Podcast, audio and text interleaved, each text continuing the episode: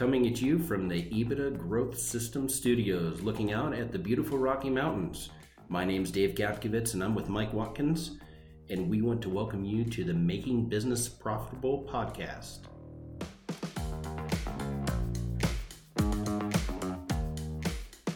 This podcast is brought to you by EBITDA Growth Systems, where we guarantee to double the value of your company within three years or give you your money back.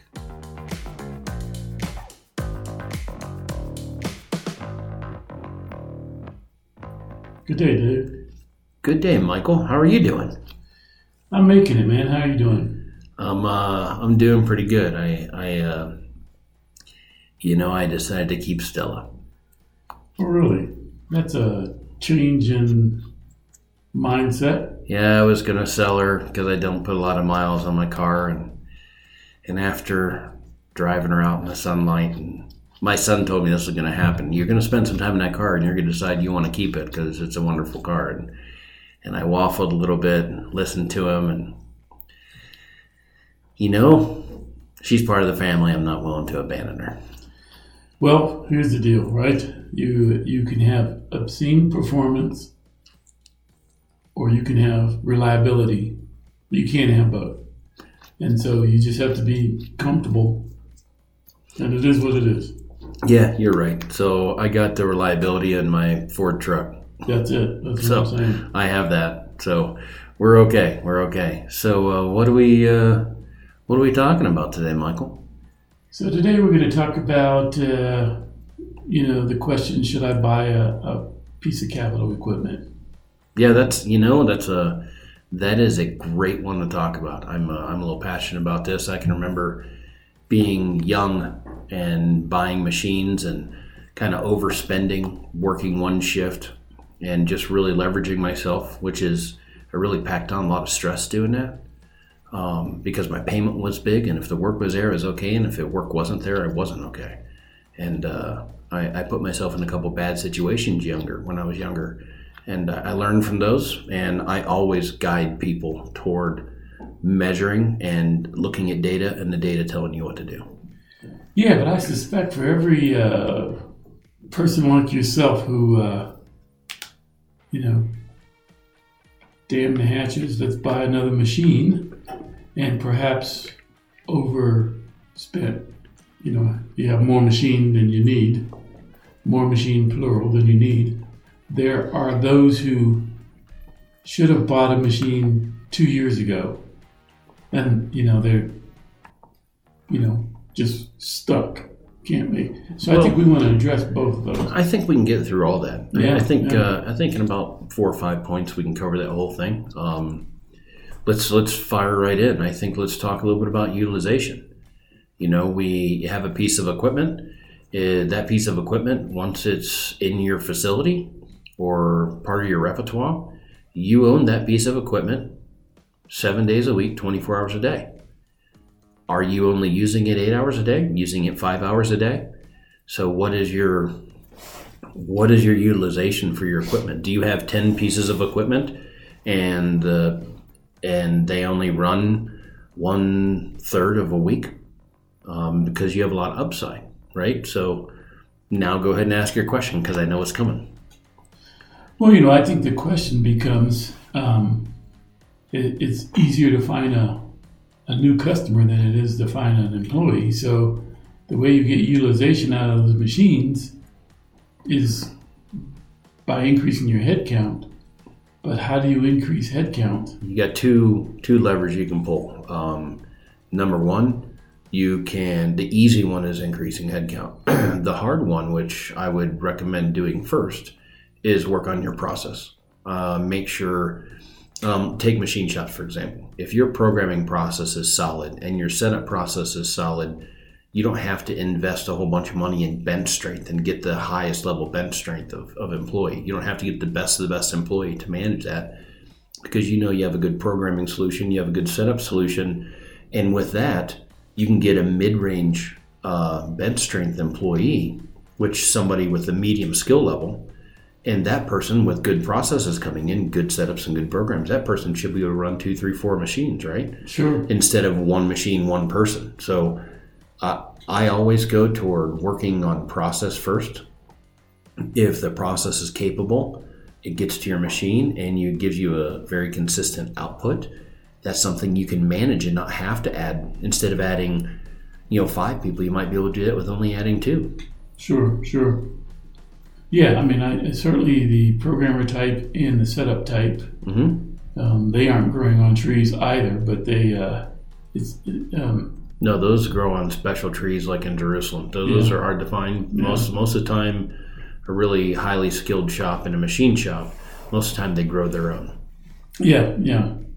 Well, so yeah, that's, uh, you know, if, I, I'm playing devil's advocate because we've seen clients who say, "Hey, I can't can't find employees, so I just want my existing employees to work more machines because I got this two million dollar order in the door." Right? And you can see the slippery slope there. You have to be willing to live on the edge to do that because if the work goes away, the machine doesn't.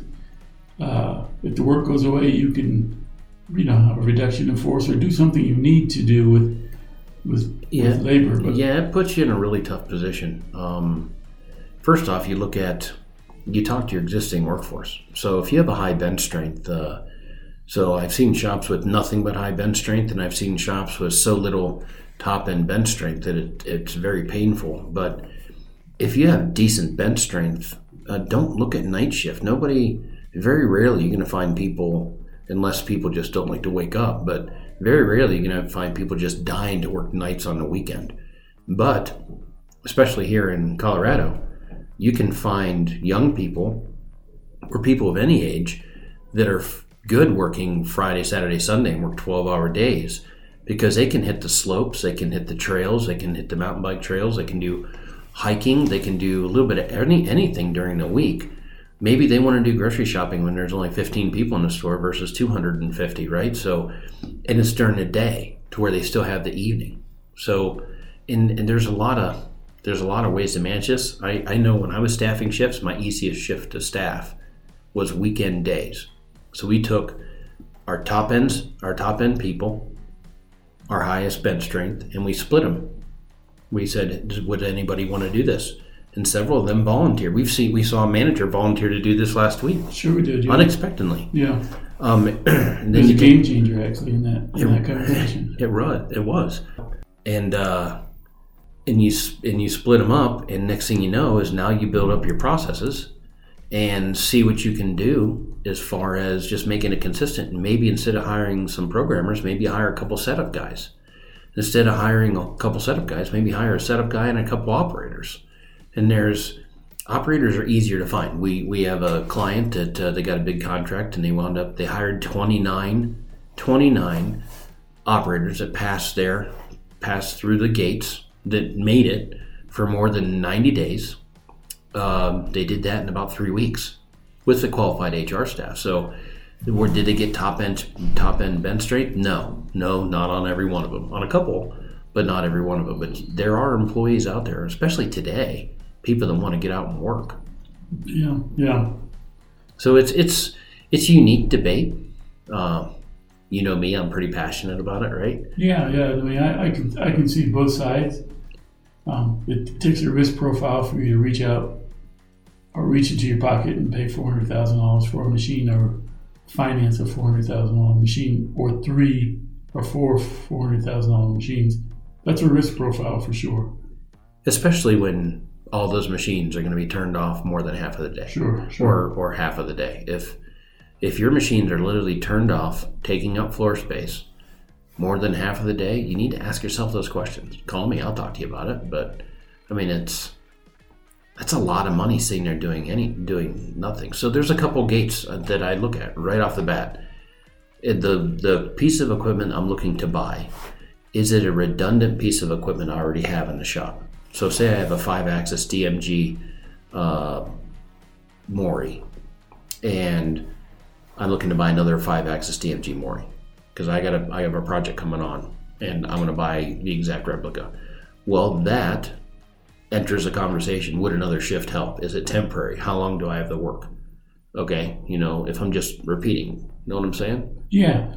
The the other question then, because we've walked into shops and I've seen a Fadal over here, a DMG over here, a, a Mazak. Mazak over here. And, I mean, is it is there an advantage to having same manufacturer throughout your shop? Oh yeah, I mean, um, when you're regardless of whether you're talking about instruments in a certain job, when you're doing pulling cable, or if you're wiring up furnaces, um, or if you're running machines.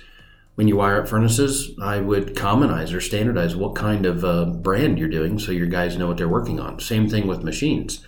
If you have all those different platforms, your people in the shop they need to know the interfaces for every one of those machines. It's just like Apple versus uh, Microsoft. It, it's they're completely different machines. Buttons do different things, and you kind of get lost really quick. So if you had to work on both every day, you're gonna make, you're just more prone to making a mistake. So the more you standardize, it's easier to train. The easier the process, the more robust and capable your process is for sure. No, that makes sense. It does make sense. But one thing, one thing where you can get me when you're talking about adding a new capability. Say you have a, a machine that isn't like anything else. Say this is your first Swiss machine, but you have an order for, or you have a potential to do a whole bunch of screws for somebody. Um, and you don't have any other machine that can do that kind of work. Right, right. So you have a you have a really good opportunity for a, a customer, and you have to invest in a brand new type or new capability. I think that's wise, as long as the other numbers pan out. I think that's a wise thing because the more diverse you are, I mean, we know it. We see businesses every day. The more diverse you are, the better better life's going to be, right? Sure, sure. So in that scenario, um, if if, uh, if you don't have a Swiss in your shop today, by definition, it's going to be a different brand than the rest of your machines. Yes. And but so you have to have someone who's going to learn that machine and Right, but a lot of times you're buying a machine, you're you're in the floor or the entry is around two hundred, two hundred fifty thousand dollars. You can negotiate training in there. So, um, you know, there are machine dealers here that handle a certain brand of mill, and with that mill, uh, one of the other lines they carry is a Swiss machine, and so they carry both. So you can talk to your manufacturers, the people you work with now, and say, hey, who do you recommend? Well, hey, I carry this now you're dealing with good people. Whenever you buy equipment, the number one rule to buying equipment is is is it serviceable in your area? Do you have somebody that's going to be there, Johnny on the spot? They're going to take care of you. So if you don't have good service, you can't go with that person because no matter how good the machine is, the service is an issue. yeah. So Dave, you know my definition of the entrepreneur is someone who relentlessly pursues opportunity without regard to resources not currently under their control. Mm-hmm. That's the quickest way I know to be in the poorhouse too, by the way. But you know, and, and a lot of a lot of entrepreneurs end up there. But you know, this idea of additional capability. You said if you got a contract, well, how do you get what comes first, the chicken or the egg? Do you get the new machine and go try to find that kind of work, or does the work find you and then you have to go find the machine? No, I, I'm I'm the safe way. It didn't used to be this way. I used to be build it and, and they will come. Um, you can really get hung out to dry on that. What I would do is I would talk to all my clients. I would do a brief survey. Hey, I'm thinking about buying this piece of equipment. How would you use it? Would it be good for you? Um, is there consistent work that we could go after? Um, are you happy enough with our service that you would be willing to give us that work if we were competitive? And I would have those conversations. And if the data came back, data, data, data, the data comes back to me and says, hey, yeah, we would love for you to get that. Hey, we have this job over here. We have this, we have that. Yeah, and say, okay, so get your quotes out and then call back, get your quotes out, get ready to purchase, and call your customers back and say, I'm going to pull the trigger. Are you serious? And if they sign up, awesome. I'll be ready to make parts in eight weeks. Send me some parts to quote. Sure, sure. And then when you do that, you can deal with equipment manufacturer. They'll help you set it up, buy the right tooling, and heck, you might even get a package and get a turnkey.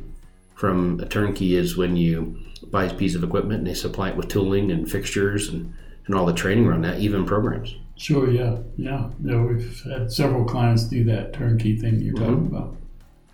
So yeah, I, I mean, certainly it's uh, the least risky scenario if you have purchase orders in hand um, that will that will fund The payment. the payment for that machine. Yep, if you're financing it.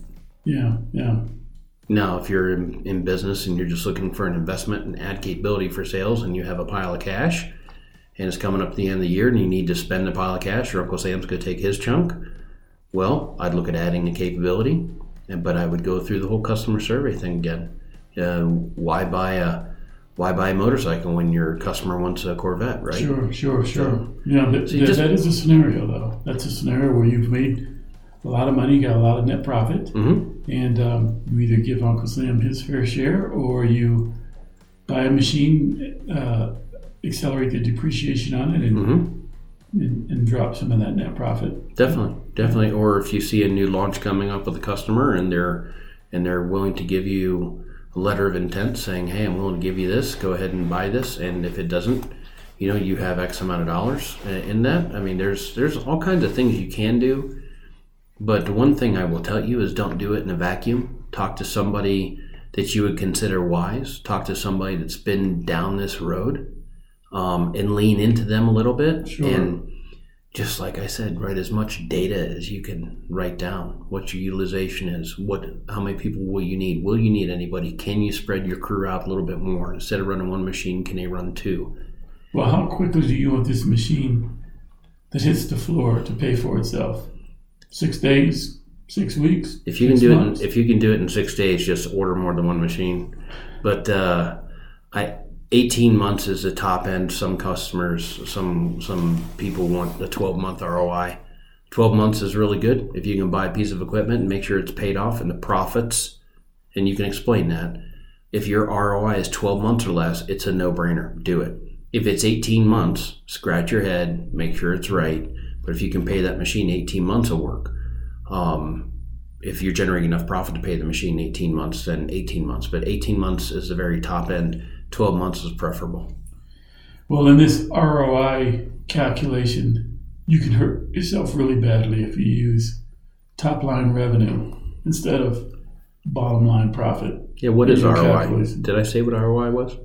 Yeah, it's bottom line. So you know, if you have a machine that you paid ten thousand dollars for, and you you anticipate hundred thousand dollars of net profit from that machine, then it's you know a month, and then, then it's ten months payback. hmm Um, if you make the mistake of saying this machine is going to generate um, ten thousand dollar a month for me in revenue, hmm and use that in your calculation, it's not the revenue; it's the profit. So It's the re- it's the profit off of that machine. off of that machine. so a lot of people will look at ROI, what the whole shop's making, yes, yes, instead of just that machine. So you really got to say, I'm running a $500 part, and I have a whole bunch of $500 parts to run. Every $500 of every $500 part, I profit $100 off that part. sure, sure. And that at $100 over 12 months, what does that equal? And does that pay for my machine? Sure, or 12 or 15 or 18 months. Right. Yeah, If you get to 24, 36, then it's pretty much a mortgage. sure, sure, That's, sure. that's too long for a machine.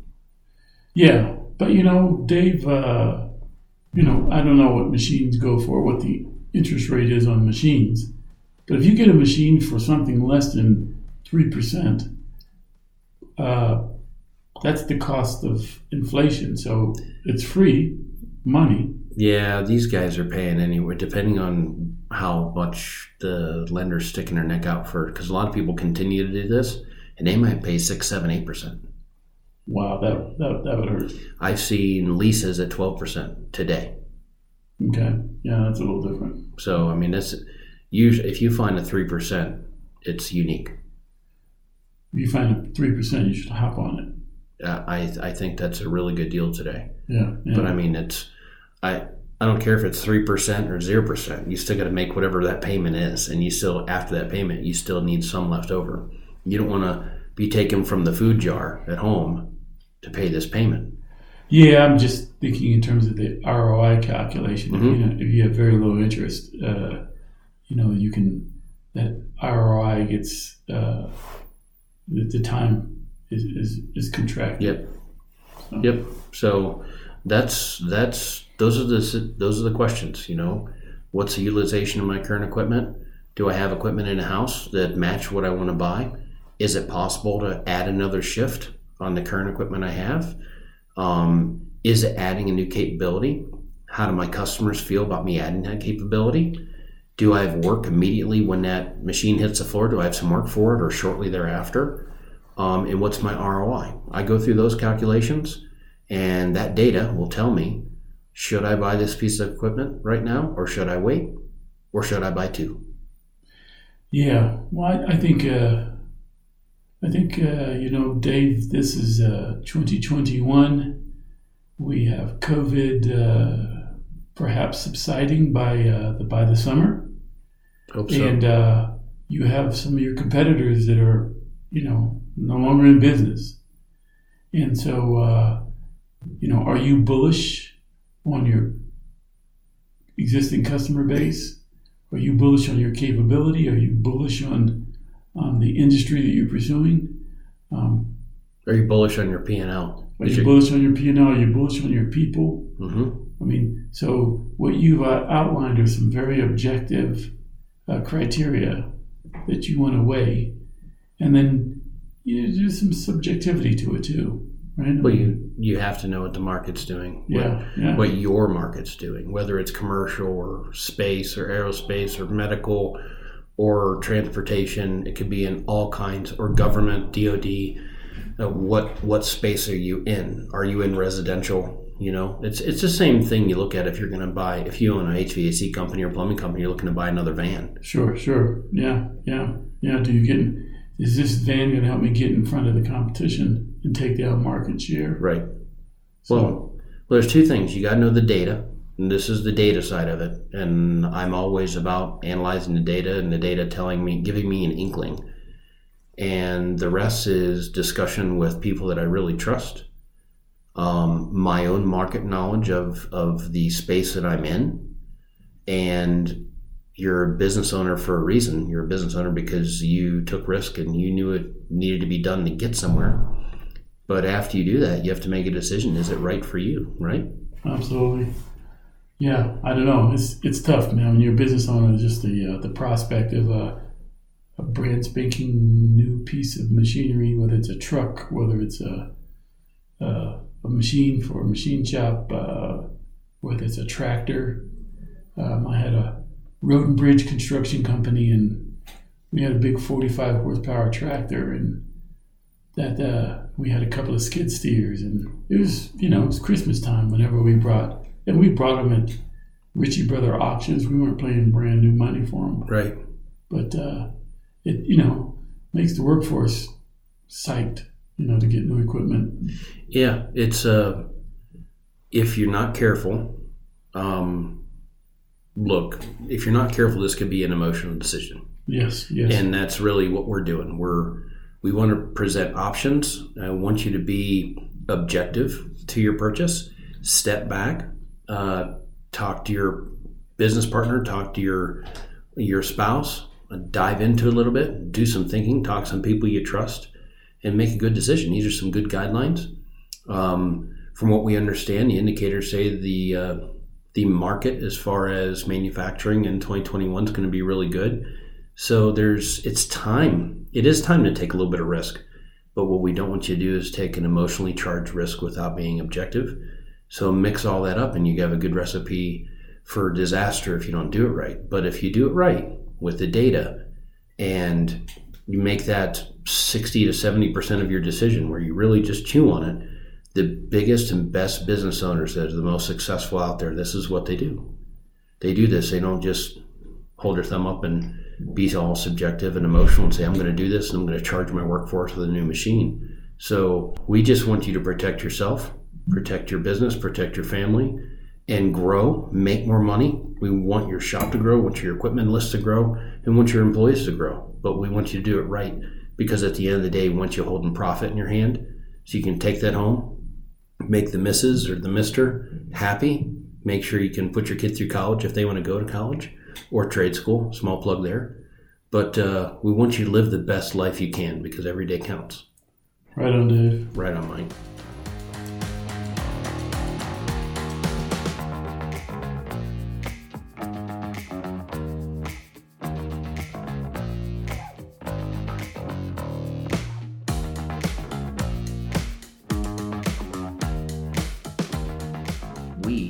EBITDA Growth Systems do what we do to impact lives through improving business performance. To get access to our content or engage us in any way, you can reach our contact page or any of our information on our website at www.ebitdagrowthsystems.com.